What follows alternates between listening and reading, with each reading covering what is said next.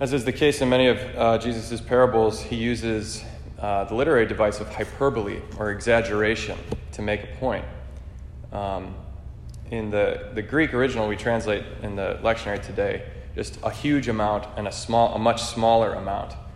But um, what Jesus says is that the, the servant, the first servant who owes the king, what he owes them, him is 10,000 talents. Which a talent already is a huge sum of money. Um, if you remember the parable when he talks about the one who receives five talents and three talents and one talent, and they, uh, you know, one of them buries his talent in the in the ground instead of investing that talent. The, a talent was no small amount of money, so ten thousand talents.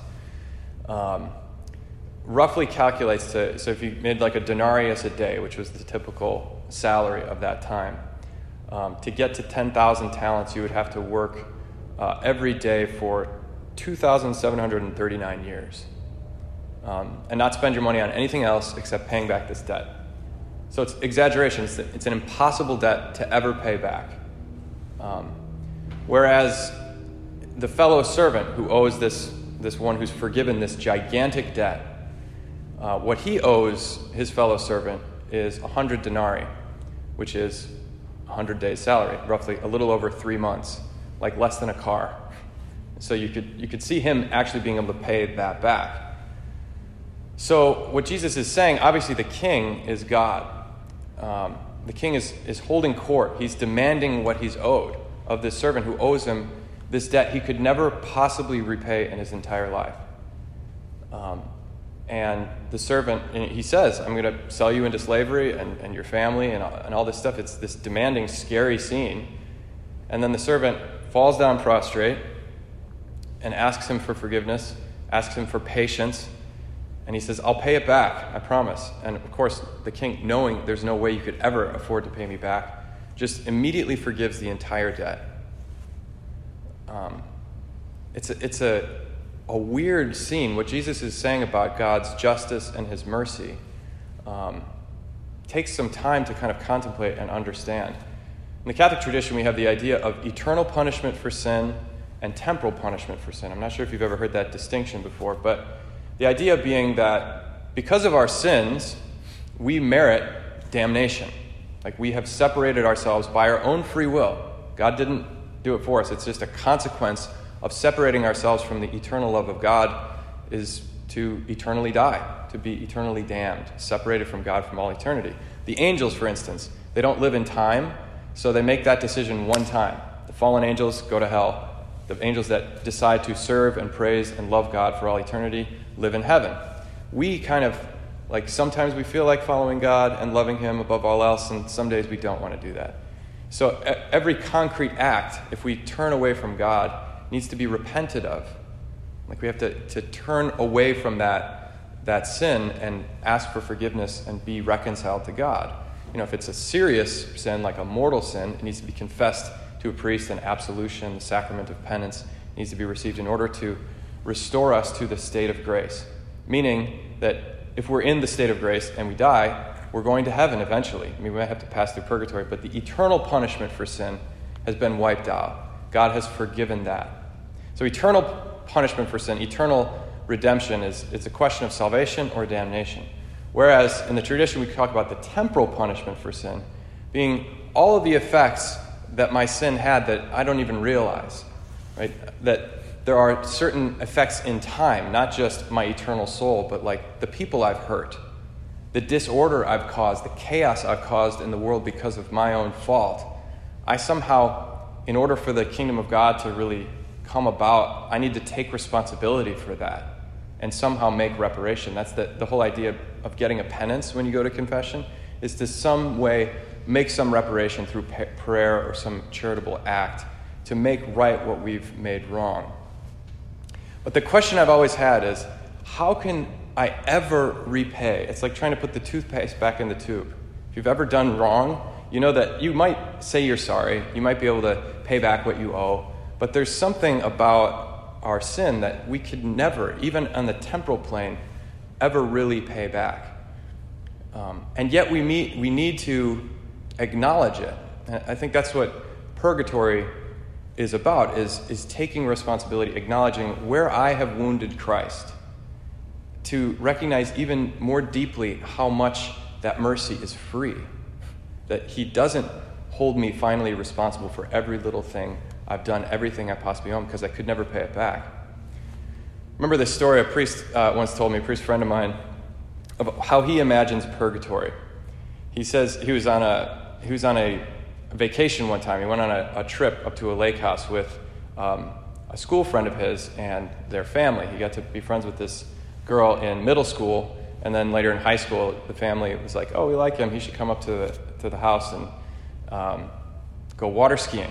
So he's water skiing, and like the dad is driving the boat, and his friend, uh, his female friend, is is in the boat while he's back there water skiing.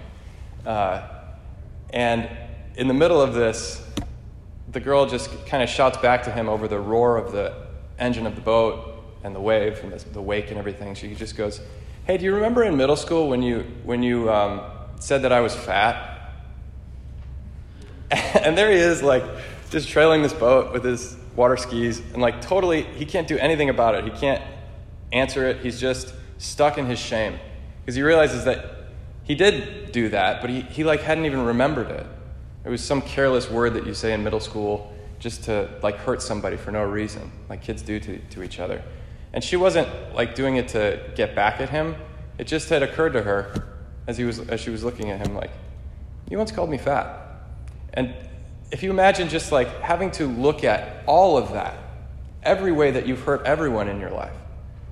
And never mind the, the ways that you know you've done that, what about the things that are invisible to me because of my ignorance or because of my selfishness, my obliviousness, thoughtlessness. Like, we have to somehow take responsibility for that. That, that sounds scary to me. If that's what purgatory is, is God just being like, I'm not holding you accountable for that. I forgive you for this. I forgive you for that. And just to have to watch it. But it's not about just feeling guilty. That's never what God is about. What God's mercy and His love is not about just us feeling bad. It's always to recognize how deep is the gift of God's mercy. Because if we were held responsible for everything we've ever done, and never mind even just our sins, I owe God everything simply because I exist. I did nothing to merit my own existence, but I owe Him a debt I could never repay. It would be like trying to pay a debt of 2,789 years' salary in a 70 or 80 year life. It's a metaphysical impossibility. So, what's the problem with the servant? The hyperbole goes on because after he's forgiven this massive debt, simply because he asks for forgiveness, he goes and immediately to somebody who owes him a small little amount, and Jesus says he begins to choke him. Like Jesus, I mean, he uses uh, inflammatory language sometimes in the parables, but this is one of those ones that dwell on. This guy starts to choke this guy, like he's shaking him down like a mobster. Pay back what you owe. What is, what is wrong with this guy? It, it disturbs all his fellow servants. And they go to the master and tattle on him, and the master's mad. Right? What, what is wrong with him? He doesn't understand what he's been given, he doesn't appreciate the mercy of God, what we've all been given. This is the case for going to confession, right? To take responsibility, to, to say out loud what I've done to harm my relationship with God, to harm the people in my life, to receive a guaranteed word of mercy. That God does not finally want to hang every little sin over your head to make you feel bad. That we can be free of these things. But the master, the, the, the servant has to fall down prostrate, has to ask for forgiveness, has to be shot through with this divine mercy. And that should be the cure for human pettiness. That's what Jesus is saying. Is that if you really appreciate what you've been given, then you'd look out at your neighbor and you wouldn't hold them accountable for every little thing they did. Jesus says elsewhere this, this rule of like spiritual physics the measure with which you measure out will be measured back to you. In a certain way, he's trying to motivate us to be, to be, to be kind and compassionate and understanding to our neighbor through fear. That would you want to be held accountable by God in the same measure that you hold the people in your life accountable for every little peccadillo, every little fault? Or do you want to live in the kingdom of mercy? Do you want to, as the, the prophet says, hug your anger and resentment tight like a precious possession? Or do you want to be open and free with your arms out like Jesus on the cross, embracing even the people who insult and hurt and reject you? This is the cure for human pettiness, the cure for human cruelty, is to be shot through with divine love. I'll finish with this beautiful quote of, um, of St. Bernard. In response to God's love, he says, How can we hold anything back if we understand how much we've been loved? Just to exist, never mind to be forgiven for the ways we've been ungrateful for that. What he says is this Rightly then does the creature give up all other feelings and give herself wholly to love alone. In giving love back, all she can do is respond to love. And when she has poured out her whole being in love, what is that in comparison with the unceasing torrent of that original source? Clearly, lover and love, soul and word, bride and bridegroom, creature and creator do not flow with the same volume. One might as well equate a thirsty man with a fountain.